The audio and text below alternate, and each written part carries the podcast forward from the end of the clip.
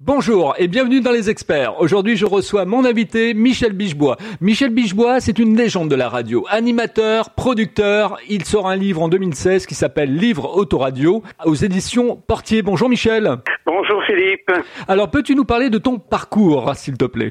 Ah ben écoutez, ça remonte loin parce que pour moi, la radio, c'est une vocation. C'est-à-dire que dès l'âge de 10 ans, j'ai commencé à rédiger un journal pour mes copains qui s'appelait La Voix des Bons Amis au lycée Pasteur à Neuilly. On se le faisait en plusieurs exemplaires, comme la photocopie n'existait pas. Je crois comment ça s'appelait les feuilles carbone, là, quand on faisait des photocopies. Après, donc c'était à des 10 ans, à 12-14 ans, j'ai acheté un magnétophone parce que mes parents me l'ont permis parce que j'avais eu mon BEPC, et donc un magnétophone à bande. Et puis après, je suis rentré dans la vie active après mon bac et je voulais faire de la radio. Et là... Comment faire de la radio en s'adressant à la RTF qui proposait des auditions. Donc j'ai passé une audition de speaker, je l'ai ratée. J'ai passé une audition d'assistant, je sais plus ce que c'était, je l'ai ratée. Et donc du coup, je me suis retrouvé, puisqu'il fallait bien que je trouve un emploi, au Crédit Lyonnais. Et alors là, au Crédit Lyonnais, je me suis trouvé avec mon diplôme de bac tout de suite à la présidence du Crédit Lyonnais. Et à cette époque-là, le président avait décidé de patronner le théâtre de Radio-Luxembourg. Or, avant, ça s'appelait le Théâtre Homo, et puis c'est... le Crédit Lyonnais, ça s'appelait Théâtre du Crédit Lyonnais. Alors que moi, mon boulot, j'étais fondé de pouvoir, je sais plus ce que je faisais. Mais il y a quand même le président qui dit mais je mets de l'argent dans le Théâtre du Crédit Lyonnais. J'aimerais bien que quelqu'un écoute cette pièce de théâtre qui est rediffusée. Et mes copains, mes collègues n'ont rien à faire d'écouter la radio. Moi, je me suis proposé. Donc, tous les, je sais pas, c'était les jeudis ou vendredis matin, je faisais un rapport au président du compte-rendu du théâtre du Crédit Lyonnais. Et puis, j'avance. À un moment donné, il y a quand même eu une possibilité d'emploi administratif à l'ORTF. C'était le bureau des voyageurs. Et à ce moment-là, je me suis candidaté pour cet emploi administratif. Et là, j'ai été accueilli. Donc, c'était faire voyager les personnes Roger Coudert, Léon Zitrone, donc je les ai connus, Serge Gainsbourg, je me souviens quand même de Serge Gainsbourg venant à mon comptoir retirer son billet pour aller à une émission qui s'appelait Musique aux Champs-Élysées de Jacques Dival. Et puis, parallèlement, il y a eu, c'est là que c'est important, il y a eu un banc d'essai sur France Inter qui s'appelle Les Ardugo. Ils avaient regroupé 3 producteurs, José Arthur, Claude Dupont et Michel Godard, pour essayer de nouvelles voix sur France Inter. Paris Inter, peut-être ça s'appelait à l'époque, je ne sais plus, c'était l'ORTF, la RTF, je ne sais plus.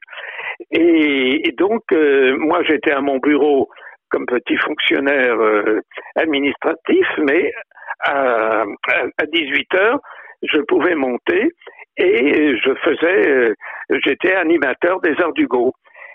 Et donc là, ça a bien marché. Et puis à un moment donné, mais je restais toujours petit fonctionnaire au bureau des voyageurs. Mais on m'a offert la possibilité d'être directeur artistique en Guadeloupe, Guadeloupe Inter. Et à ce moment-là, le président de Radio France, qui me connaissait avec les voyages, m'a dit que j'ai porté ma candidature. Il m'a soutenu et je suis devenu responsable artistique de Guadeloupe Inter pendant 2 ans, 2 ans et demi. En revenant de Guadeloupe, Je suis réintégré dans l'administration de Radio France, parce que j'avais beau avoir fait mes classes quand même en Guadeloupe, animateur, directeur artistique, je gardais, là j'ai interviewé Johnny Hallyday, Pierre Perret, qui passait en Guadeloupe, mais quand je suis revenu en métropole, mon expérience radiophonique n'avait servi à rien. J'étais réintégré dans un bureau administratif de fonctionnaires. Alors, bon, bah, j'ai fait... c'était le département des documentaires, parce qu'à l'époque, la radio était départementée entre fiction, documentaire, variété. Voilà, je ne vais pas vous nommer les responsables de l'époque, qui étaient quand même des pointures. Et puis un jour, comme je gagnais pas suffisamment d'argent, enfin, je veux dire, j'avais pas de promotion, il y a une possibilité d'avoir un emploi à la télévision, dans une fonction à la télévision, dans le secteur de Jacqueline Joubert. Je vais voir Roland Dordain, qui était le directeur de France Inter à l'époque. Je dis, Roland, excusez-moi, mais je vais écouter France Inter parce qu'à la télévision, il m'offre un emploi. Et il m'a dit, mais non, tu vas faire la télévision, ça n'a aucun intérêt, reste donc à la radio. Je me suis obstiné et je me suis retrouvé agent administratif dans le secteur variété de Jacqueline Joubert. Alors, pour l'anecdote, Roland Dordain, qui était un grand patron, qui était vraiment mon modèle radiophonique, hein, je veux dire, qui avait critiqué la télévision, il s'est retrouvé directeur de la télévision quelques temps après. J'ajoute, j'ai sauté une étape, c'est que Roland Dordain, qui fait partie de ceux qui m'ont inspiré à faire de la radio, il était à l'époque journaliste à l'Équipe junior. Et il m'avait fait visiter l'Équipe. Il avait une émission également sur Radio-Luxembourg. Je sais pas si c'était pas le chemin des écoliers, enfin, je sais plus, bref. Donc je me suis retrouvé à la télévision avec Jacqueline Joubert. Et puis, un des trois producteurs des Arts du Go, dont je vous ai parlé il y a un instant, Claude Dupont, faisait une émission sur France Culture. Et je restais en contact avec lui parce que j'ai dit j'aimerais bien toujours faire de la radio. Il m'invite à participer avec des petits cachets chez lui. Alors je dis à Jacques Joubert, excusez-moi, mais j'aimerais bien accepter cette proposition de Claude Dupont pour m'essayer à faire de la radio. Et il m'a dit, Michel, pas de problème, écoutez, acceptez un congé sans solde d'un an. Si pendant cette année, vous réussissez à gagner votre vie à l'ORTF, eh bien écoutez, on annulera ce congé sans solde. Donc j'ai quitté l'Opine Joubert, je suis allé chez Claude Dupont, qui m'a fait faire des entretiens, des interviews, et puis au fur et à mesure de l'année, eh bien j'ai fait de plus en plus d'émissions, et j'ai démissionné de la télévision. Et à partir de ce moment-là, je suis devenu un indépendant, et de cette période, j'étais au cachet. Hein, je quittais un confort de fonctionnaire de la télévision pour un travail au cachet à France Inter. Et donc ça a continué. Je regarde en même temps que je vous parle les dates sur mon CV. En 88-89, j'ai fait une série qui s'appelle Échappée belle, mais entre-temps... Alors Michel, pendant que tu recherches un petit des dates, moi je vais rappeler effectivement aux gens qui nous écoutent que Roland Dordain a écrit aussi un livre superbe qui s'appelle Le roman de la radio. Si on veut mieux connaître effectivement le personnage qui était Roland Dordain, il raconte un petit peu son épopée, son enfance, qu'est-ce qui l'a conduit à aimer effectivement ce média qui est la radio. Il a été également directeur de France Inter et il est le créateur aussi de FIP en 1960, et il créera effectivement quelques années plus tard les Enfants d'Inter, qui seront un peu la relève, le plateau d'essai. Qui aura lieu, voilà. pendant les vacances sur l'antenne de France Inter, où des gens comme Laurent Bataille et Pascal Fontaine effectivement feront leurs armes. Vas-y, je te redonne la parole, Michel, pour que tu nous donnes la suite de ton parcours. Alors après, quand je me suis retrouvé sur France Inter, on m'a nommé, accepté réalisateur de Bon Pied Bon Oeil avec Michel Touré. Et puis en même temps, comme il y avait des vacances quand même juillet et août, j'ai travaillé sur France Culture pour des émissions un petit peu partout, et surtout sur l'Afrique. Et puis en rentrant après Bon Pied Bon Oeil, eh ben j'ai créé Les Bleus de la Nuit, hein, qui est quand même. Moi j'avais commencé avec un banc d'essai qui s'appelait Serge Hugo. Donc moi après j'ai créé Les Bleus de la Nuit qui donnait la chance à des nouveaux. Alors ça c'était en 1982-1983. Les Bleus de la Nuit, banc d'essai avec Christophe Dechavanne, Philippe Dadard, John-Paul Lepers, Jean-Michel Proust, Noël Bréham, Aline Payet, etc., etc. Et avant, je m'aperçois qu'en 81, j'avais fait une émission, alors là c'est tout sous la direction de Jean-Pierre Farkas et Michel Cotta, Une nuit dans les étoiles avec Nicolas Hulot. C'était le 25 décembre 1981. Vous voyez tout ça parce qu'à la période de 81-82, c'était quand même une période où il y a eu beaucoup de modifications, hein, parce que Mitterrand avait créé les radios libres, et donc les radios libres étaient des concurrents de France Inter, et c'est là que Jean-Pierre Farkas et Michel Cotta m'ont appelé et m'ont dit « Michel, il faut réagir contre ces nouveaux animateurs qui vont sur ces radios privées, radios libres, il faut que tu récupères ces jeunes qui sont sur les radios libres. » Et c'est là que, avec les Bulles de la Nuit, on a eu, entre autres, les Fabulous, qui s'appelait les Minablos sur Carbon 14. J'ai récupéré toute l'équipe de Carbon 14 qui, en venant dans les Bleus de la Nuit, se sont appelés les Fabulous. Ah, d'ailleurs, ça a tellement bien marché qu'on les a mis sur l'antenne pendant l'été, mais ils étaient provocateurs, parce qu'on n'en était pas à l'époque de Canal+, de ce qui s'est passé plus tard, hein, à l'époque. Hein. C'était un peu, Michel, des électrons libres, quoi. Ah bah oui, c'était... Donc ils ont passé juillet et août sur France Inter, ça a tellement choqué qu'ils ont été virés à la rentrée. Bah ouais, tout à fait. Alors, on aura bien effectivement cerné ton parcours, un parcours très long, très dense, très riche. Moi, ce qui m'intéresserait maintenant de savoir, et ce qui intéresse aussi les gens, qu'est-ce que tu aimes écouter comme radio ? Qu'est-ce que tu écoutes comme radio ? Qu'est-ce qui t'attire ? Bah, j'écoute Culture, France Culture, j'écoute les infos, beaucoup d'Inter, France Musique, autres. Mais dans les radios, je vais pas en citer une plus que l'autre. Hein. J'écoute pas beaucoup les radios qui diffusent que de la musique. Hein. Pour moi, la radio, c'est parler, converser, dialoguer. Je me souviens à l'époque des Bleus de la Nuit, je fréquentais beaucoup. Il m'a appelé il y a quelque temps Maurice Chanvert.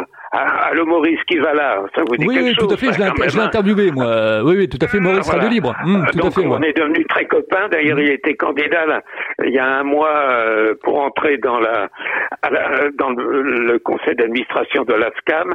Ouais. Où il n'a pas été élu, mais il m'a demandé conseil. Et ces gens-là que j'aurais aimé suivre, mais j'ai pas, j'en vois pas d'autres pour l'instant.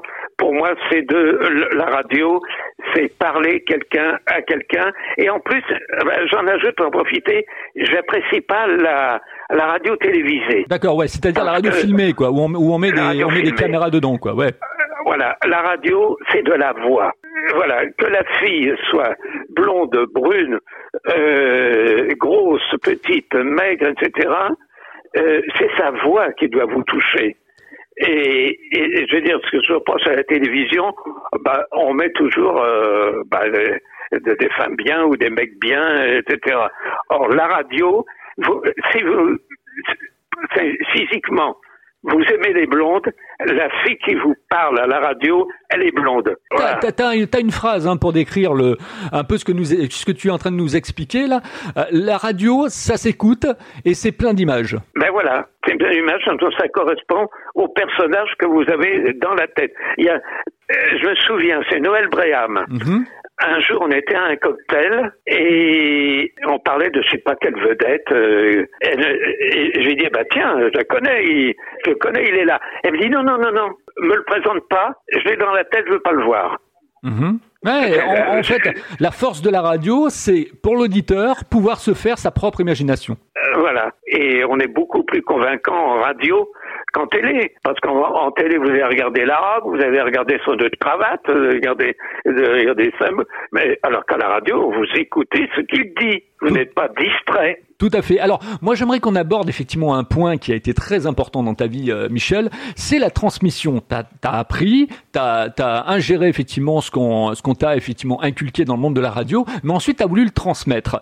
Et donc dans une partie de ta vie, en fait, tu décides avec un garçon effectivement qui lui est un passionné aussi, Yann Duval, de pouvoir effectivement reprendre le Studio École de France. Ben oui, parce que je donnais des cours à Studio École de France, qui avait été créé par René Marchand, qui était le conseiller de Jacqueline Baudrier, PDG à l'époque, et en 81, Jacqueline Baudrier, René Marchand, tout ça viré. Donc René Marchand crée Studio École de France, mais ça n'a pas marché. Alors, donc il m'a employé, comme avec Yann Duval, comme enseignant.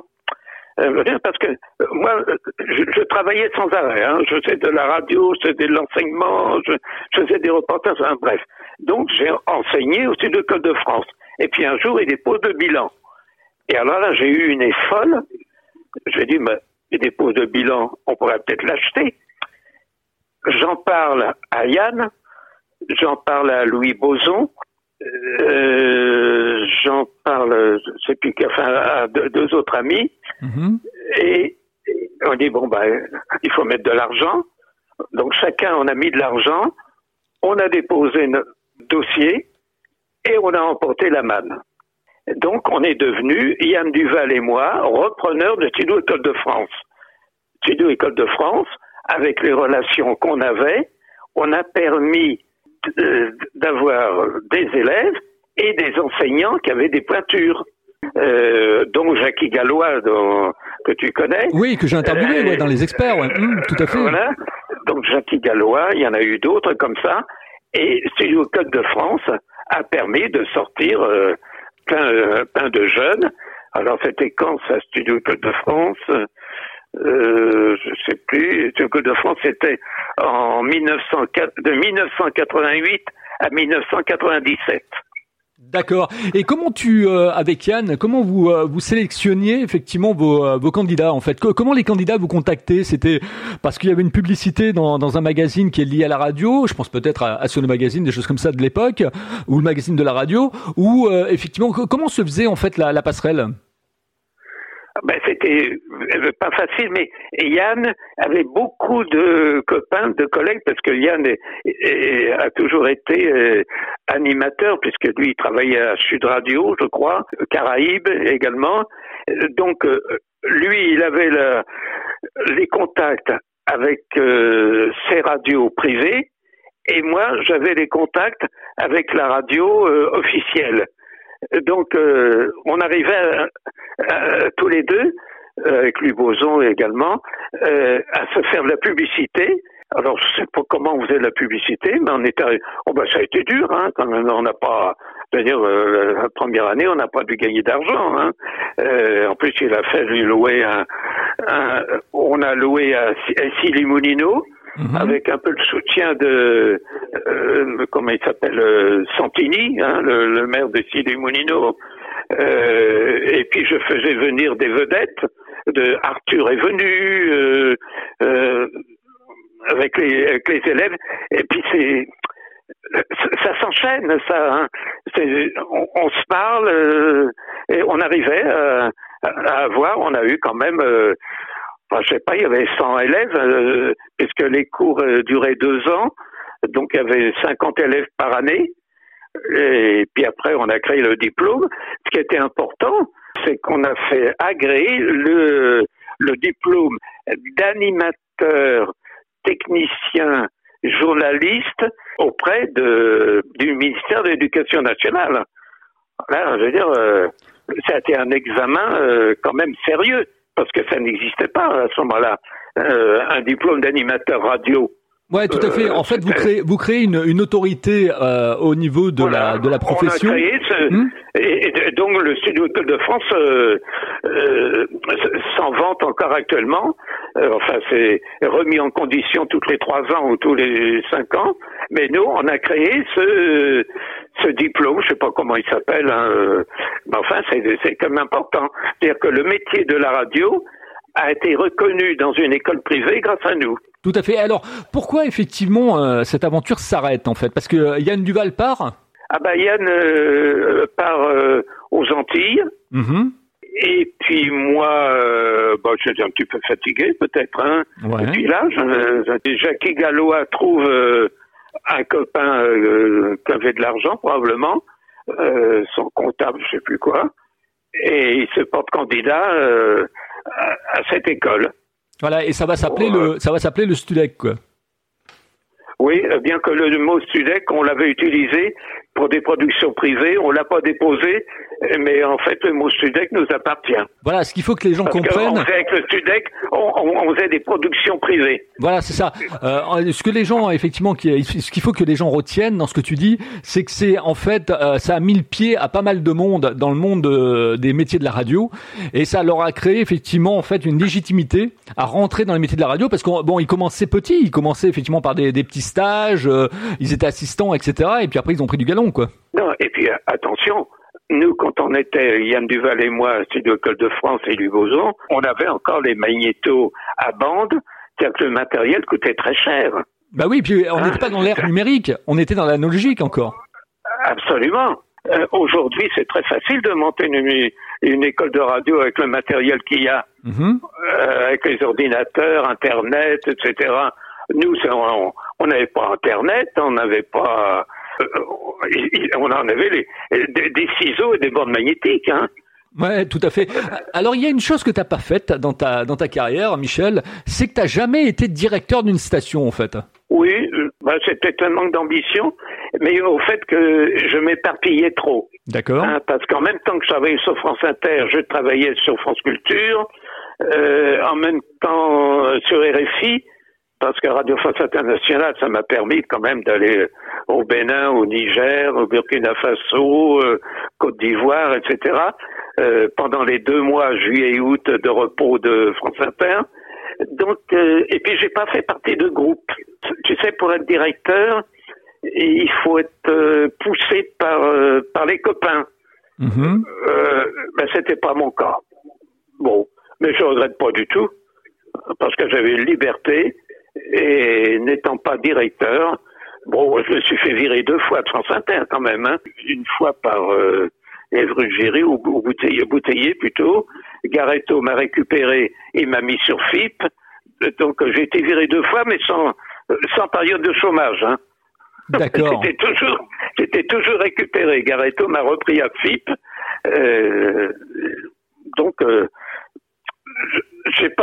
On m'a pas appelé pour un directeur.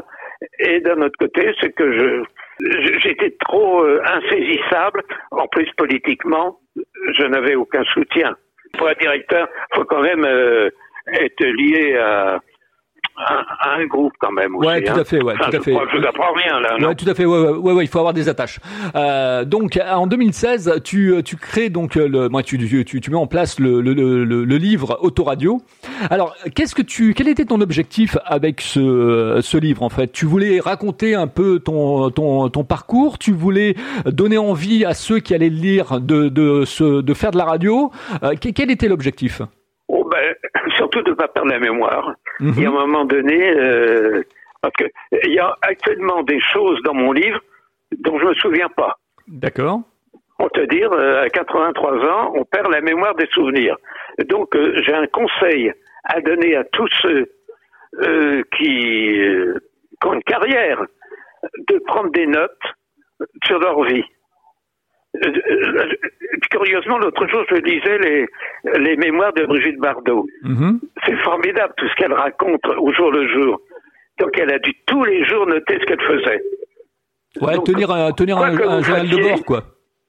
Un journal de bord, faut noter, parce que moi, je vous dis déjà, il y a des choses, je suis en train de vérifier. Est-ce que j'ai cité Monsieur Machin dans mon livre ? Donc, je suis en train de feuilleter, ou je mets mon livre sur Internet et je cite le nom, la personne, je la retrouve ou pas. Mais, à mon avis, je pourrais faire un second tome aujourd'hui, hein. Ah bah oui, tout à fait, ça serait une bonne idée d'ailleurs. Ou alors pourquoi pas te lancer dans le fait de raconter aussi tes mémoires dans le podcast. Tu sais que le podcast est à la mode. Je sais pas si tu consommes du podcast, mais podcast est à la mode. Fais-moi des propositions. Ça aussi, je vais revenir à la différence entre la radio et la télévision. À la radio, on parle également à une personne. Oui. Et podcast aussi, c'est encore bon parce que dans le podcast, c'est volontaire de regarder le podcast. Mais à la radio, tu parles à une seule personne. Tu imagines un persona, Michel. Ouais, je suis d'accord avec toi. Voilà, je suis d'accord là. La radio, et moi, quand j'étais au micro, puisque j'ai quand même fait pas mal de micros, je regardais quelqu'un dans le micro. C'est un conseil que je donne et que j'ai donné en donnant des cours aux animateurs. Vous pensez à quelqu'un quand vous parlez dans le micro. Tout à fait. Non, moi, ce que je voulais effectivement faire entendre aux gens, mon analogie, elle était simple. C'est-à-dire que le podcast, en fait, tu t'adresses à quelqu'un, et quand on dit qu'à la radio, tu t'adresses aux masses. En fait, la radio, elle touche des masses, quoi. Le podcast, ils font des millions à écouter, bien sûr. Voilà, c'est ça, c'est ce que je voulais dire. C'était l'analogie, quoi. Mais vous êtes en train de remplacer la radio avec les podcasts. Ah, je pense. Alors là, je te rejoins totalement. Ah oui. Je te rejoins totalement parce que nous on est encore à l'époque un peu embryonnaire en France du podcast, mais en Amérique du Nord, etc., ça explose. Et en plus, on retrouve le charisme, on retrouve la personnalité que on a un peu perdu dans le monde de la radio aujourd'hui. Parce que moi, j'écoute des podcasts, mais en différé. Par exemple, les émissions rediffusées sur France Culture, où je suis beaucoup rediffusé sur France Culture, je les regarde en podcast. Ouais, tu écoutes ce qu'on appelle les replays. Parce qu'en fait, t'as deux podcasts. Replays, voilà. T'as le podcast natif. Moi, je confonds tout. Mais t'as le podcast natif, donc, qui est une œuvre originale, qui n'a pas été effectivement diffusée. Et t'as le podcast, effectivement, replay, qui est une œuvre diffusée, qui est rediffusée. Voilà. Donc, moi, j'écoute, quand je te dis que j'écoute France Culture, en réalité, je l'écoute en replay. Alors, dans le tome 2, ça m'intéresse, moi, ça. Effectivement, on va conclure avec ça. Dans le tome 2, qu'est-ce que tu mettrais, effectivement, si tu devais sortir un livre, donc, où tu parlerais, effectivement, de la suite de tes aventures? Qu'est-ce que je mettrais dans une de mes aventures ? Ouais, de tes mémoires, en fait, radiophoniques. Qu'est-ce qui manque ? Qu'est-ce que, d'une certaine manière, tu n'as pas mis dans le premier ? Peut-être simplement des rencontres, des souvenirs de rencontres, des anecdotes, des choses comme ça ? Non, je vois ce que je dirais, parce que depuis que j'ai pris ma retraite, j'ai été président d'associations. Mmh. Dont une qui s'appelait le comité d'animation de mon village. Et là, j'ai fait des spectacles. Dernièrement, j'ai invité Pierre Douglas. J'ai organisé des spectacles avec des comédiens. C'est-à-dire que j'ai pris des gens du village amateurs et on a monté des pièces de théâtre. J'ai écrit des textes qu'ils ont dit. Je suis devenu ce que je n'avais jamais fait avant. Je suis devenu producteur de spectacles. C'est ça. Alors bon, là maintenant j'ai un peu laissé tomber. Président d'une association qui se rebellait contre l'installation d'une décharge de déchets près de chez nous. J'étais vice-président d'une association qui s'occupe de gens du Bénin. Je joignais Baobab. Donc j'ai été président ou vice-président d'associations auquel je prête mon expérience passée. On a fait un concours de guitare, de guitaristes avec les gens avec des jeunes de Joigny et de Champs, de mon village, avec Adrien Marco qui est un guitariste local. Et donc là, je suis devenu animateur, créateur de spectacles. Voilà ce que je fais depuis ma retraite en tenant compte de mon expérience passée. D'accord. Allez, je vais refermer effectivement le banc de cette interview avec la question marqueur des experts. C'est comment tu trouves ma façon d'interviewer les gens, mon cher Michel? Ah ben bonne, parce que quand même tu as étudié tes dossiers. J'essaye. Il y a tellement de gens qui à la télévision, entre autres, pour des questions, d'abord, ne connaissent pas tout la personne qu'ils ont interviewée et surtout, n'écoutent pas la fin de la réponse pour poser leur nouvelle question. C'est parce que là, c'est un conseil que je donne. Moi, quand j'allais interviewer quelqu'un, j'avais prévu une série de questions. Et la plupart du temps, je rebondissais sur la réponse de la personne que j'interviewais et du coup, je ne pouvais pas poser mes autres questions. Alors qu'actuellement, alors là, je vais pas être gentil vis-à-vis des animateurs actuels. Ils ont prévu leur série de questions, les réponses, ils n'en tiennent pas compte, ils posent la question qu'ils avaient prévue après. Oui. C'est un compliment, ça. Tout à fait, mais c'est vrai que oui, moi j'aime bien la spontanéité, c'est-à-dire que j'aime bien l'entretien et en fait j'ai une trame de questions, je me base sur ma trame, mais je suis l'entretien et pour moi c'est une partie de ping-pong quelque part, parce qu'en fait et comme je disais à mes élèves, ne posez jamais de questions à laquelle on peut répondre oui ou non. C'est des questions fermées, ça, ouais. Tout à fait. Vous vous plantez. Si le gars en face de vous il vous répond oui, eh ben alors et après, ça n'a aucun intérêt. Donc jamais poser de questions à laquelle l'interlocuteur peut répondre oui ou non. Tout à fait. Qu'est-ce qu'on peut te souhaiter maintenant, Michel? Puis, est-ce que tu as un projet? Est-ce qu'il y a quelque chose d'une certaine manière que tu prépares? Non, je continue à tout suivre. Je continue à m'exprimer des fois dans des courriers des lecteurs pour dire j'apprécie pas ça. Je reste un esprit critique et ouvert, parce que y a des gens que j'apprécie beaucoup. Ça m'a fait plaisir. L'autre jour, Dechavanne m'a envoyé un petit message. Il m'a dit je t'oublie pas. Voilà. Bon, ben, je suis pas une vedette nationale. Les gens du métier me connaissent. Ça me suffit. Tout à fait. Tu parles de Christophe Dechavanne. D'ailleurs, il est le bienvenu dans Les Experts. C'est quelqu'un que j'apprécie beaucoup. J'adorais son émission, effectivement, C'est le Mont Mardi et Coucou, c'est nous. C'était la bonne époque. Voilà, on va terminer, effectivement, cet épisode des Experts. C'était Michel Bichebois.